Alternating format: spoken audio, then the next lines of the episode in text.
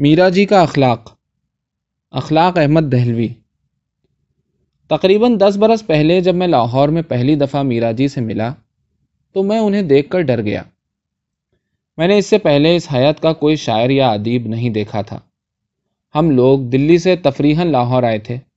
شاہد صاحب، محمد مرزا صاحب دہلوی، ظفر قریشی صاحب اور وسیع اشرف صاحب۔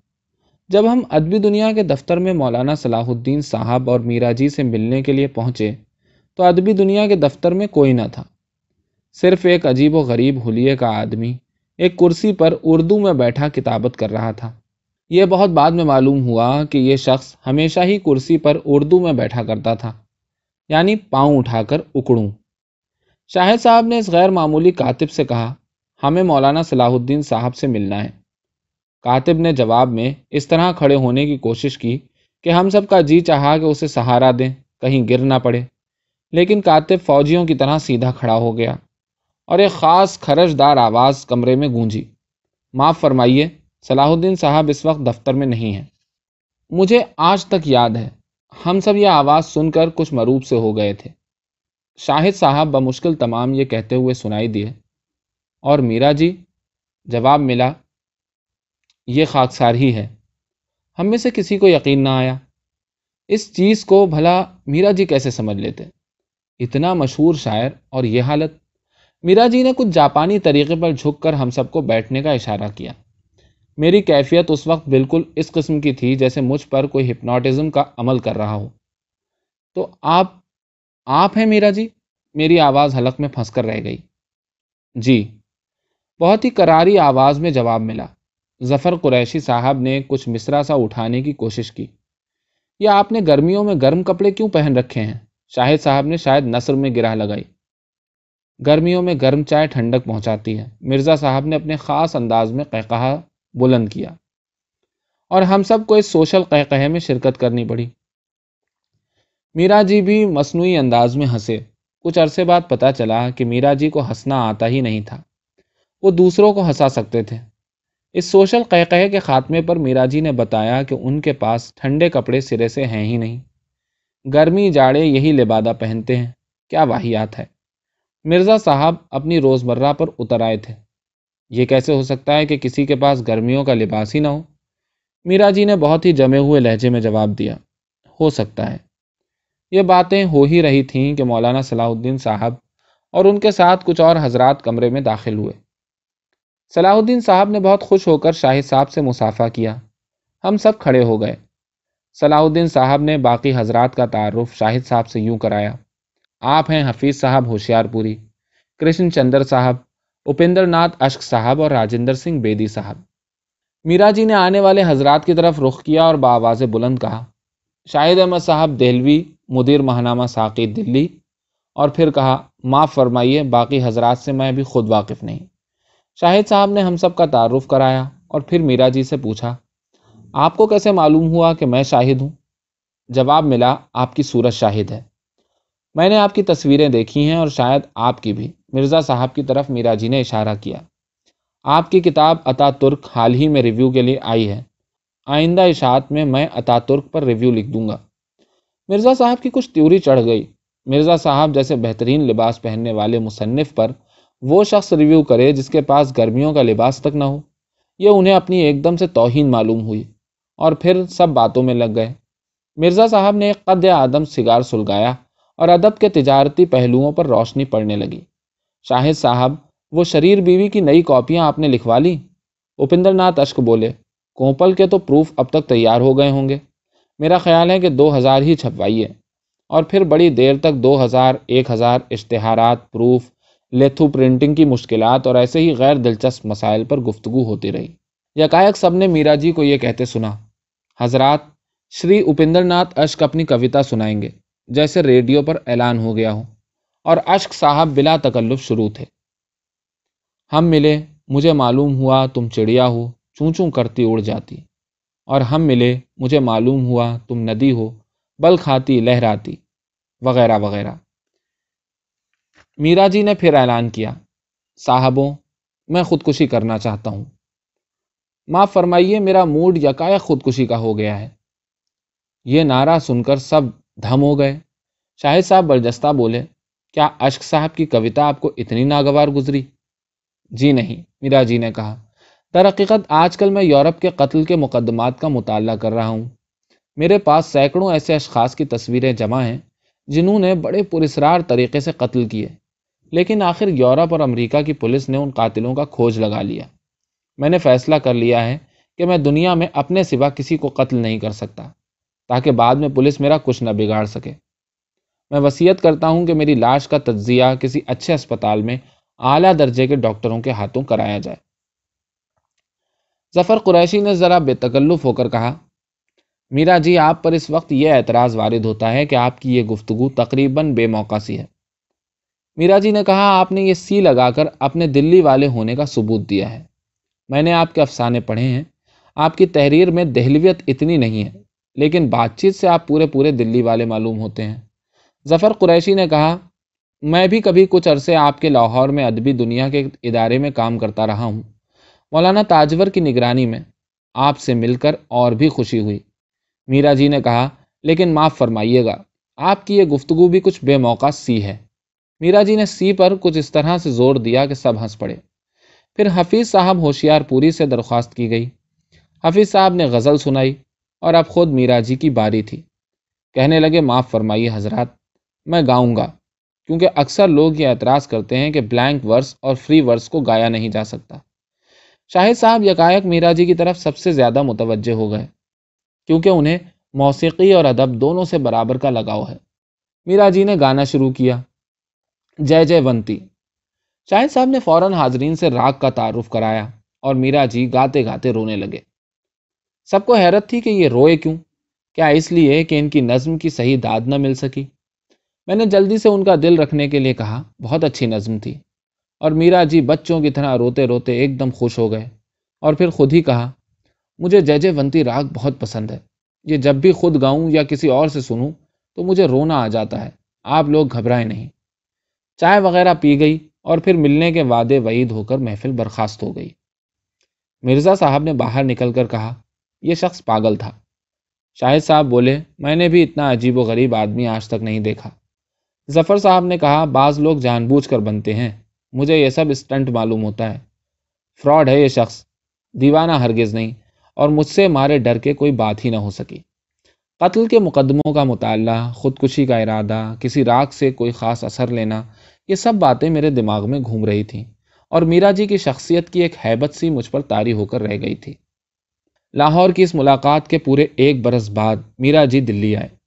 شاہد صاحب کے مکان پر اور کتب خانہ علم و ادب پر اکثر یہ آتے اور خوب جی بھر کر باتیں کرتے۔ دلی میں شام کو کتب خانہ علم و ادب پر اکثر ادیبوں کا مجمع رہتا تھا۔ شاہد صاحب، سید انصار ناصری صاحب، ظفر قریشی صاحب، صادق الخیری صاحب، تابش صاحب دہلوی، فضل الحق قریشی دہلوی، صلاح الدین قریشی صاحب دہلوی، مرزا فہیم بیگ چغتائی مرحوم، اشرف صبوحی صاحب دہلوی، محمد مرزا صاحب اور پیر ولایت حسین صاحب خمار دہلوی مستقل آنے والوں میں سے تھے۔ ان کے علاوہ کہیں سے بھی کوئی ادیب یا شاعر آتا تو یہ ممکن نہ تھا کہ وہ بغیر کتب خانہ علم و ادب پر پھیرا کیے دہلی سے واپس چلا جائے۔ میرا جی بھی یہاں روز شام کو آنے لگے۔ شروع میں ان کی باتیں کچھ سمجھ میں نہ آئیں، لیکن کچھ عرصے بعد یہ ہر دل عزیز ہونے شروع ہوئے اور رفتہ رفتہ بہت قدر کی نگاہ سے دیکھے جانے لگے۔ حد یہ ہے کہ محمد مرزا صاحب دہلوی بھی انہیں پسند کرنے لگے۔ کبھی کبھی ان کے لباس پر ان کو اعتراض ہوتا تھا، لیکن میرا جی کی ذہانت اور بے پناہ خلوص کا لوہا وہ ضرور ماننے لگے۔ ظفر قریشی صاحب، جنہوں نے پہلی ملاقات میں میرا جی کو اسٹنٹ اور فراڈ گردانا تھا، اب ان کا دم بھرنے لگے تھے۔ ظفر صاحب سے اور مجھ سے میرا جی کی خاص دوستی ہو گئی۔ وجہ یہ کہ باقی حضرات میرا جی کی نجی زندگی سے کچھ زیادہ مطمئن نہ تھے۔ میرا جی کی ظاہری شخصیت کی ہیبت میرے دل سے کم ہو گئی۔ اب میں زیادہ وقت ان کے ساتھ رہنے لگا۔ ایک مرتبہ کسی نے کہا، تعجب ہے، شاہد صاحب شراب نہیں پیتے۔ جواب میں جوش ملی آبادی کا یہ شعر پڑھا گیا، ساقی کے مدیر اور میں ناب سے دور، برعکس نہند نام زنگی کافور۔ میرا جی نے گلاس اٹھا کر کہا، جوش اور شاہد کے لیے، اسرار الحق مجاز، جانثار اختر MA، لطیف BA، اسلام الدین اور شیو شنکر سنگھ ٹھاکر نے، جنہیں اختصار کی وجہ سے 3S ٹھاکر کہا جاتا تھا، میرا جی کے ساتھ اپنے گلاس بلند کیے اور سب نے مل کر جوش ملی آبادی اور شاہد احمد دہلوی کا جامع صحت پیا۔ میرا جی تقریباً 6 برس تک باقاعدہ دلی میں رہے اور دلی کے ادیبوں سے لے کر دلی کے تانگے والوں اور فقیروں تک سے یکساں خلوص کے ساتھ ملتے رہتے۔ وہ انسان میں فرق کرنا نہیں جانتے تھے۔ کہتے تھے گاندھی جی چاہیں بھنگی کالونی میں رہیں یا بھنگی گاندھی کالونی میں، میرے لیے سب برابر ہے۔ کبھی کبھی زیادہ نشے کی حالت میں وہ ایک شکایت اکثر کرتے تھے کہ میری والدہ میری مادری زبان سے ناواقف ہیں۔ وہ کہتے تھے میری مادری زبان اردو ہے۔ اس صدمے سے وہ کبھی کبھی رونے لگتے اور یہ بھی کہتے تھے کہ تم دیکھو گے کہ میں آخر میں بنگال چلا جاؤں گا، بنگلہ بڑی میٹھی بھاشا ہے مگر میں بنگال میں اردو رائج کرنا چاہتا ہوں۔ میرا جی کی 3 مستقل محبوبائیں تھیں۔ میرا سین وہ بنگالی لڑکی جو FSC کالج لاہور کی طالبہ تھی اور جس کی وجہ سے انہوں نے اپنا نام تبدیل کیا۔ اردو زبان جو ان کا اوڑھنا بچھونا تھی اور انگلش پکچر جس کے دیکھنے کا ان کو بچپن سے شوق تھا۔ میرا سین کے لیے میں نے مستقل کا لفظ یوں استعمال کیا ہے کہ میرا جی نے دلی میں 2 اور لڑکیوں سے بھی عشق کیا، جی ہاں عشق، جن میں سے ایک کو وہ اپنے طور پر پیار سے بلی خانم، بدلی یا بادلی بیگم کہا کرتے تھے۔ میرا جی کہتے تھے عشق ایک پل کا بھی ہو سکتا ہے اور ایک عمر کا بھی، عمر کے مختلف حصوں میں مختلف افراد سے محبت ہو سکتی ہے مگر بعض نقش بہت گہرا بیٹھتا ہے اور وہ نقش ایک بنگالن ہی کا ہو سکتا ہے۔ ان دونوں لڑکیوں میں میرا جی کو اپنی مستقل محبوبہ میرا سین کے کچھ نقوش ملتے تھے۔ میرا جی کی صحت پر ان لڑکیوں کے عشق کا کافی برا اثر پڑا، وہ اور زیادہ شراب پینے لگے۔ اکثر نشے کی حالت میں وہ یہ شعر پڑھتے اور روتے روتے ان کی ہچکی بن جاتی، ہرگز نہ کی جو ان سے محبت تو مصفی، ظالم غضب کی ہوتی ہیں یہ دلی والیاں۔ جب میرا جی اپنی دانست میں سمجھ لیتے کہ تخلیہ ہو گیا تو اپنے گلے کی ہندوانی مالائیں گریبان سے نکال کر اور ان مالاؤں کے ایک ایک دانے پر میرا میرا پڑھتے اور بالکل اس آسن میں ہو بیٹھتے جس طرح سادھو گیان دھیان میں بیٹھتے ہیں۔ کبھی کبھی میرا کے بھجن بھی گاتے تھے۔ ان کا مطالعہ مذہبیات، جنسیات اور نفسیات بے پناہ تھا۔ ہندو مائتھولوجی سے انہیں خاص شغف تھا، شاید اس لیے کہ ان کی محبوبہ کافر تھی۔ میرا جی خود لاڈ میں کبھی کبھی میرا سین کو کافر کہا کرتے تھے۔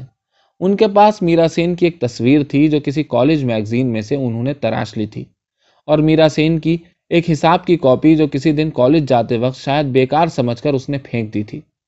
میرا جی اکثر جنون کی حالت میں اس کاپی کو آنکھوں سے لگاتے اور گھنٹوں میرا سین کی تصویر ایک پرانے آئی گلاس سے دیکھتے۔ اس شیشے کی وجہ سے شکل بڑی معلوم ہونے لگتی اور میرا جی اکثر اس حالت میں نظمیں کہتے۔ 85 نظمیں اسی کیفیت میں میرا جی نے کہیں۔ میرا جی ہر نظم شروع کرنے سے پہلے کاغذ پر دیوناگری رسم الخط میں اوم لکھتے۔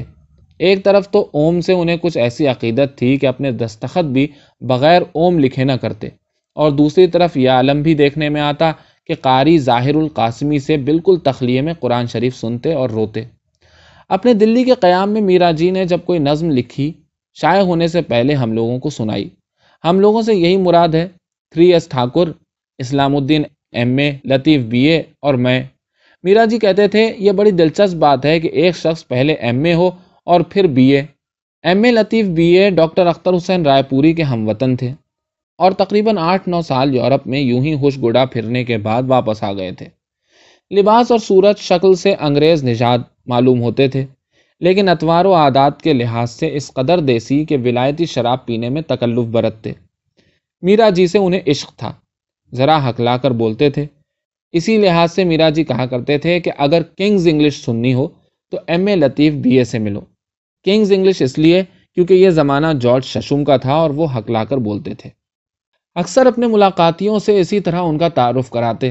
انہی کی وجہ سے میرا جی نے فلم کا رخ کیا۔ ہم لوگ اکثر یہ سوچا کرتے تھے کہ کیسے کوئی ایسی فلم کمپنی ڈھال لیں جس میں اپنی مرضی کے فلم بنائیں۔ روپے کا سوال نہ تھا کیونکہ روپیہ ٹھاکر کے پاس تھا، لیکن ایک مشکل یہ تھی کہ ٹھاکر کے والد کا انتقال ہو چکا تھا اور ان کے چچا ٹھاکر کے دلی اور شملے کے ہوٹلوں کے نگران تھے، اور ٹھاکر ہر سال ہوٹلوں کی آمدنی کا لاکھوں روپیہ یوں وصول نہ کر سکتے تھے کہ ان کے چچا رقم کا کچھ ایسا حساب لگا کر SS ٹھاکر کو دیتے جس کا حاصل جمع 8 ہوتا، اور اس 8 کے چکر نے ٹھاکر کو تباہ کر رکھا تھا۔ وہ ایسی رقم لینے سے ہمیشہ انکار کر دیتے جس کا حاصل جمع 8 ہو۔ نتیجہ یہ کہ ٹھاکر کی مالی حالت بد سے بدتر ہوتی جا رہی تھی۔ صرف اپنے دلی والے ہوٹل کے ایک کمرے میں وہ خود رہتے، اور کھانے پینے کی طرف سے انہیں قدرے بے فکری تھی۔ سامان ٹھاکر کے پاس مطلق کچھ نہیں تھا، یعنی بستر تک ندارد، صرف تن کے کپڑے، اور ان کا بھی حال کہ روز صبح جب غسل خانے جاتے تو کپڑے اتار کر دھوبی کو دیتے، اور جب تک ہوٹل کا دھوبی انہیں دھو کر سکھا کر اور استری کر کے واپس نہ لاتا، غسل خانے میں بیٹھے سکڑا کرتے اور اخبار پڑھتے۔ کبھی کوئی ایسی رقم اگر ان کو ملتی جس کا حاصل جمع 8 ہوتا تو اسے فوراً ضرورت مندوں میں تقسیم کر دیتے۔ ٹھاکر کو 8 کا جنون یہاں تک تھا کہ سائیکل پر کبھی نہ بیٹھتے، کیونکہ اس کے دونوں پہیے مل کر 8 کے ہندسے کی شکل بن جاتے ہیں، اور کیپسٹن سگریٹ کو کبھی ہاتھ نہ لگاتے، کیونکہ کیپسٹن سگریٹ کو 17 میڈل انعام کے مل چکے تھے اور 17 کا حاصل جمع 8 ہوتا ہے۔ ٹھاکر کی انہی اداؤں نے میرا جی کا دل موہ لیا تھا۔ ایک دن ہم سب فلم کمپنی کی دھن میں کہیں جا رہے تھے، راستے میں سڑک کے ایک سنسان کنارے پر ایک سادھو بھبوت ملے 8 کا ہندسہ بنا پڑا تھا۔ ٹھاکر کی چیخ نکل گئی۔ ہم لوگ قریب پہنچے، 8 کے ہندسے میں کوئی جنبش نہ ہوئی۔ اسلام الدین نے اس سادھو کو ٹٹول کر دیکھا، میرے منہ سے نکلا، کوریدتے ہو جو اب راکھ، جستجو کیا ہے؟ میرا جی سر پکڑ کر سادھو کے سرانے بیٹھ گئے۔ ایم اے لطیف بی اے نے کہا، فی الحال ہم فلم کمپنی کا مسئلہ ملتوی کرتے ہیں، ان صاحب کی تکفین کا کام مقدم ہے۔ میرا جی نے کہا، سب سے پہلے ہمیں اس کی لاش پر آنسو بہانے ہیں، کیونکہ اس بوڑھے کی موت پر کوئی 2 آنسو بہانے والا بھی یہاں نظر نہیں آتا۔ تھوڑی دیر بعد جوں توں کر کے سادھو کے کریا کرم کا انتظام ہو سکا، اور ہم لوگ اس بیکس کی موت سے نڈھال ہو کر ایک قریب کے میکدے میں جا بیٹھے۔ میرا جی نے گلاس اٹھایا اور کہا، اس بڈھے کے لیے جس کی لاش پر کوئی رونے والا نہ تھا۔ سب نے خاموشی سے اپنے اپنے گلاس میرا جی کے گلاس کے ساتھ بلند کیے اور زہر مار کر لیے۔ میرا جی نے کہا، میں آج کسی ظالم افسر کا آملیٹ نہیں بناؤں گا، آج مجھے اپنا ہی آملیٹ بنانا ہے۔ اور ہم سب کے روکتے روکتے میرا جی نے اپنا آملیٹ بنانا شروع کیا۔ اسلام الدین بمشکل میرا جی کے ہاتھ سے وہ لوہے کے گولے چھین سکے جو میرا جی ہر وقت اپنے ہاتھ میں رکھتے تھے، اور جن سے وہ اکثر خود سر افسروں کا آملیٹ بنایا کرتے تھے۔ یہ گولے وہ تھے جو مداری بازیگری کے وقت اپنے منہ سے نکال کر لوگوں کو دکھاتا ہے۔ خدا معلوم یہ میرا جی کے ہاتھ کہاں سے لگے۔ ان گولوں پر سگریٹوں کی پنی تہہ بتہ چڑھی رہتی تھی، اور دور سے یہ بالکل چاندی کے معلوم ہوتے تھے۔ اگر ان میں سے ایک بھی گولا کبھی ادھر ادھر ہو جاتا تو میرا جی بے چین ہو جاتے۔ ان گولوں کو وہ خود فہم کے انڈے، یعنی بالز آف وزڈم کہا کرتے تھے۔ گولے چھن جانے سے میرا جی کچھ بے دست و پا سے ہو گئے، اور گلاس اٹھا کر اپنے چہرے پر پوری طاقت سے مارا۔ سارا چہرہ لہو لہان ہو گیا، اور اب ان پر پورا خودکشی کا موڈ طاری ہو چکا تھا۔ یہ وقت ہم لوگوں کے لیے بہت آزمائش کا ہوتا تھا، کیونکہ اس قسم کی کیفیت جب ان پر طاری ہوتی تو پھر وہ کسی کی بات نہ سنتے، اور اپنا سر دیواروں سے ٹکراتے اور سچ مچ خودکشی کر لینے پر تل جاتے۔ اسلام الدین ایسے موقعوں پر سب سے زیادہ کارآمد ثابت ہوتے۔ اس مرتبہ بھی ہمت کر کے اسلام الدین نے ہی انہیں روکا۔ میں نے کہا، اگر یہی لیل و نہار ہیں تو پھر ہم سب کو صحرا میں نکل جانا چاہیے، کیونکہ غالب کی اطلاع کے مطابق وہاں کوئی دیوار نہیں۔ ٹھاکر نے کہا، مگر یہ گولے، ان کا کیا علاج ہے؟ اور ہم سب جیسے قائل سے ہو گئے، اور پھر شہر میں ہی رہنے کا فیصلہ کر لیا۔ یوں کہنے کو میرا جی پترس صاحب کے انٹلیکچل گروپ میں بھی شرکت کرتے، شاہد صاحب کی بزم تہذیب ادب میں بھی شامل ہوتے، نواب خواجہ محمد شفیع دہلوی کی محفل ادب میں بھی اپنی نظمیں سناتے، اور دلی میں حلقہ ارباب ذوق کی شاخ کے جلسوں کو بھی حتی الامکان کامیاب بناتے، جس کے روح رواں ان دنوں دہلی میں ہز ایکسیلنسی محمد خلیل الرحمن، مختار صدیقی، مسعود الحسن تابش دہلوی، اعجاز بٹالوی اور ضیاء جالندھری تھے، لیکن شاید روحانی سکون انہیں ہم لوگوں میں ہی میسر آتا۔ شروع میں دہلی میں راشد صاحب نے ان کے بہت ناز نخرے اٹھائے۔ راشد صاحب کے ایران جانے کے بعد میرا جی کی حالت بہت نازک ہو گئی، اور تقریباً روز ہی خودکشی کا موڈ ان پر سوار رہنے لگا۔ کچھ عرصے تک محمود نظامی صاحب نے انہیں سنبھالے رکھا، لیکن راشد صاحب کی یاد ان کے دل سے محو نہ ہو سکی۔ میرا جی راشد صاحب کی آواز سننے کے لیے اکثر ایران کی نشریات سنتے اور کہتے، دوست چلا گیا۔ نون میم راشد صاحب کے ایران جانے کے کچھ عرصے کے بعد ایک دفعہ کوئی رات کے 3 بجے کے قریب شاید کسی تھیٹر سے واپس آ رہا تھا کہ بیچ چاندنی چوک میں دلی کی اس مشہور سڑک کے سب سے اہم چوراہے پر فوارے کے سامنے میں نے دیکھا کہ ایک آدمی بے سدھ پڑا ہے۔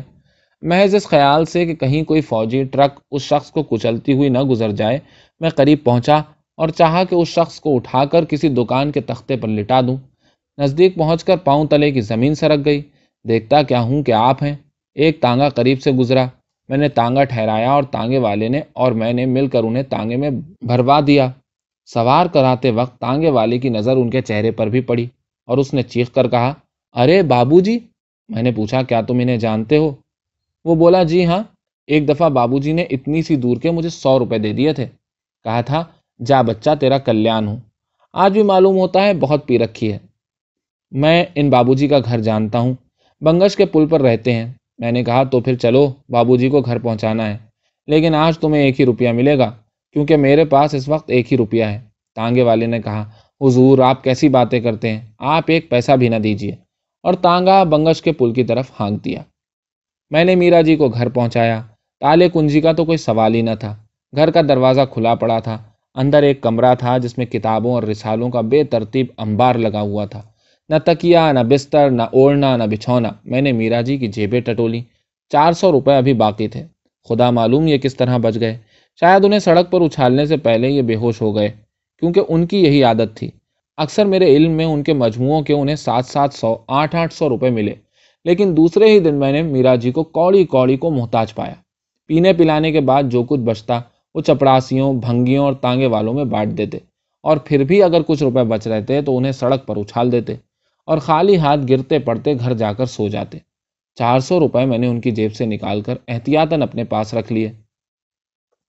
دوسرے دن میرا جی سے حسب معمول ملاقات ہوئی۔ میں نے پوچھا، رات آپ گھر کیسے پہنچے؟ کہنے لگے، جیسے روز پہنچتا ہوں۔ میں نے پوچھا، آپ کا کل رات کچھ نقصان تو نہیں ہوا؟ میرا جی نے کہا، فقیر کے پاس رکھا ہی کیا ہے۔ ہاں، البتہ یہ یاد نہیں آتا کہ کل شام جو نئے مجموعے کی رقم مجھے ملی اس کا کچھ حصہ میں نے گھر منی آرڈر کیا یا نہیں۔ میں والدہ کو کچھ روپے بھیجنا چاہتا تھا۔ میں نے پوچھا، کتنے روپے ملے تھے؟ کہا، کچھ یاد نہیں آتا۔ بہرحال اچھی خاصی رقم شاہد صاحب نے دی تھی، 5626 روپے 6 آنے 6 پائی۔ اور پھر اپنی آواز میں اپنے ہی انداز کا جھٹکا پیدا کر کے کہا، چھوڑو روپے آنے پائی کے ذکر کو، یہ بتاؤ صبح سے بلی خانم یا بادلی بیگم میں سے کسی سے ملاقات ہوئی؟ میں نے کہا، ہاں۔ کہنے لگے، آج راستے میں بہت بنگالوں سے مٹ بھیڑ ہوئی، 5626 بنگالنیں آج ہی آج میں مل چکی ہیں۔ یہ دلی میں بنگال کا جادو کہاں سے اتنا آ گیا؟ میرا موڈ اس وقت بہت خراب ہے۔ اور پھر کہا، تم بادلی بیگم سے شادی کر لو۔ میں نے کہا، میرے پاس شادی کے لیے روپیہ نہیں۔ کہا، روپیہ میں مہیا کرا دوں گا، تم کل شادی کر لو، بادلی بیگم تمہیں بہت پسند کرتی ہے اور ویسے خود بھی اچھی لڑکی ہے، اور پھر یہ کہ مجھے اس سے بہت محبت ہے۔ میں نے کہا، آپ کی محبوبہ سے میں کیسے شادی کر لوں؟ میرا جی نے کہا، اس لیے کہ وہ مجھ سے شادی نہیں کرے گی، اور پھر کوئی تیسرا آدمی اسے فضول لے کر چلتا بنے گا، تمہارے پاس رہے گی تو میں بھی دیکھ لیا کروں گا۔ یہ کہتے کہتے میرا جی کو غصہ آ گیا، ایک دم چہرہ تمتمانے لگا اور حکم سنایا، اگر کل تم نے اسے شادی نہیں کی تو پھر میں تمہارا آملیٹ بنا دوں گا۔ آملیٹ کا نام سن کر میرے رونگٹے کھڑے ہو گئے۔ یہ سزا میرا جی نے صرف فرعون باسامان قسم کے افسروں کے لیے رکھی تھی۔ توبہ! جب انہیں کسی افسر کا آملیٹ بنانا ہوتا تو اس کے پاس جاتے اور کہتے، آج رات میں آپ کا آملیٹ بناؤں گا۔ رات کو 6626:59 پر اور دوسرے دن سب سنتے کہ وہ افسر یا تو ہسپتال میں ہیں یا گھر ہی پر چوٹیں سیک رہے ہیں۔ تعجب یہ تھا کہ ہر افسر آملیٹ بننے کے بعد میرا جی کا مرید ہو جاتا اور جو میرا جی کہتے وہ کرتا۔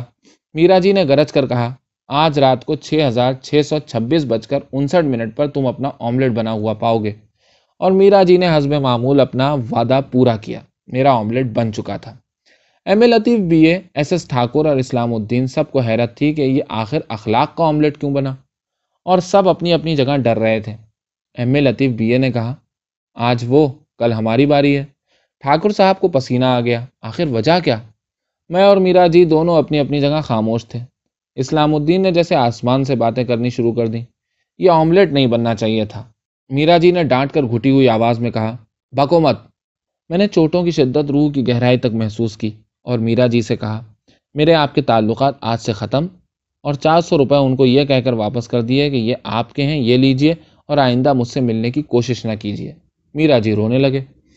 MA لطیف، BA، اسلام الدین اور SS ٹھاکر نے تجویز پیش کی، آؤ سب مل کر بیٹھ جائیں کہیں پر اور پئیں۔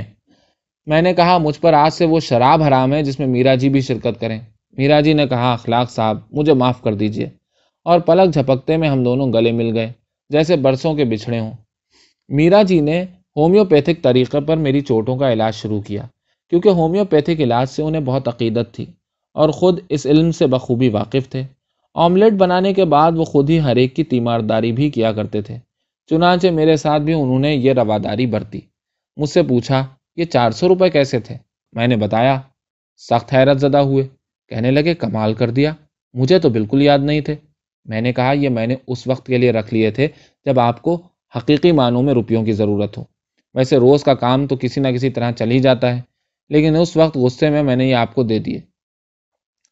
میرا جی نے کہا یہ روپے میں والدہ کو بھیج دوں گا، ماں بڑی نعمت ہے، اور پھر اپنی ایک کتاب مجھے دی، گیتوں کا مجموعہ، گیت ہی گیت۔ میں نے کتاب کھولی، لکھا تھا اخلاق احمد کے نام، جسے ان گیتوں کے ماخذ معلوم ہیں۔ مجھے معلوم تھا بہت سے گیت میرا جی نے بلی خانم اور بادلی بیگم کی وجہ سے لکھے ہیں، اور کچھ اور لڑکیوں کی وجہ سے بھی۔ اس سے پہلے ایک کتاب دلی کے نام معاون کر چکے تھے، دلی کے نام جو مٹ سکتی ہے مر نہیں سکتی۔ میرا G M A Latif B اے کے ساتھ فلم کمپنی کے سلسلے میں ہمیشہ کے لیے دلی کو خیر باد کہہ گئے۔ دلی سے اپنے اس جانثار کی جدائی کا صدمہ برداشت نہ ہو سکا اور دلی کی حالت بگڑنی شروع ہوئی۔ مجھ سے دلی کا مٹنا نہ دیکھا جا سکا، مادر وطن کی لاش کو سسکتا چھوڑ کر میرا جی کے وطن آ گیا۔ مجھے یقین ہے کہ دلی کی بدحالی کی خبر سن کر جتنی میرا جی کو اذیت ہوئی ہوگی، کسی دلی والے کو بھی نہیں ہو سکتی۔ میرا جی کے وطن پہنچ کر اتفاق سے میری ملاقات ایک ڈاکٹر صاحب سے ہوئی۔ ان ڈاکٹر صاحب کا نام اے ڈی فرزوق ہے، یہ اچھرے میں ہومیوپیتھک علاج کرتے ہیں۔ میں نے انہیں پنجابی لہجے میں اردو بولتے دیکھ کر پوچھا آپ پنجابی کیوں نہیں بولتے؟ ڈاکٹر اے ڈی فرزوق نے جواب دیا میں اپنے ایک دوست کی یاد میں اردو بولتا ہوں، میرے وہ دوست بھی یہیں کے رہنے والے تھے، انہیں اردو سے عشق تھا، آج کل شاید وہ بمبئی میں ہیں۔ بہت عرصے وہ دلی میں رہے، پھر کسی فلم کمپنی کے سلسلے میں آگرہ چلے گئے۔ آگرہ میں کچھ کام نہ بنا تو لکھنؤ جا کر فلم کمپنی کو جمانے کی کوشش کی، آخر بمبئی پہنچے۔ مجھ سے وہ اکثر اردو بولنے کی تاکید کرتے تھے۔ میرا ماتھا فوراً ٹھنکا، میں نے پوچھا آپ کے اس دوست کا نام کیا ہے؟ ڈاکٹر صاحب نے بتایا میں انہیں شروع ہی سے ثنا صاحب کہتا ہوں، لیکن اور لوگ ان کو میرا جی کے نام سے جانتے ہیں۔ میں نے پوچھا آپ سے ان کی دوستی کیسے ہوئی؟ ڈاکٹر اے ڈی فرزوق نے جواب دیا ہم مزنگ کے ایک اسکول میں 8ویں سے 10ویں جماعت تک ساتھ پڑھے۔ ثنا صاحب میٹرک میں فیل ہو گئے کیونکہ ان کا کورس کی کتابوں میں جی نہیں لگتا تھا، اور میں پاس ہو کر ایف سی کالج میں داخل ہو گیا۔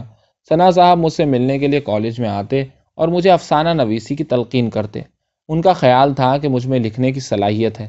ثنا صاحب جب 8ویں جماعت میں تھے تو اتنے عمدہ مضامین لکھتے تھے کہ استاد اور لڑکے سب دنگ رہ جاتے۔ ان کے ہر مضمون میں دنیا سے انوکھی کوئی بات ضرور ہوتی تھی، یہی وجہ تھی کہ ان کے نام کے ساتھ صاحب کا لفظ استعمال ہوتا تھا، ورنہ اس عمر کے اور لڑکوں کو کوئی صاحب کے نام سے نہیں پکارتا تھا۔ سارا اسکول اس زمانے میں ان کے اچھوتے پن کی وجہ سے ان کا شیدائی تھا۔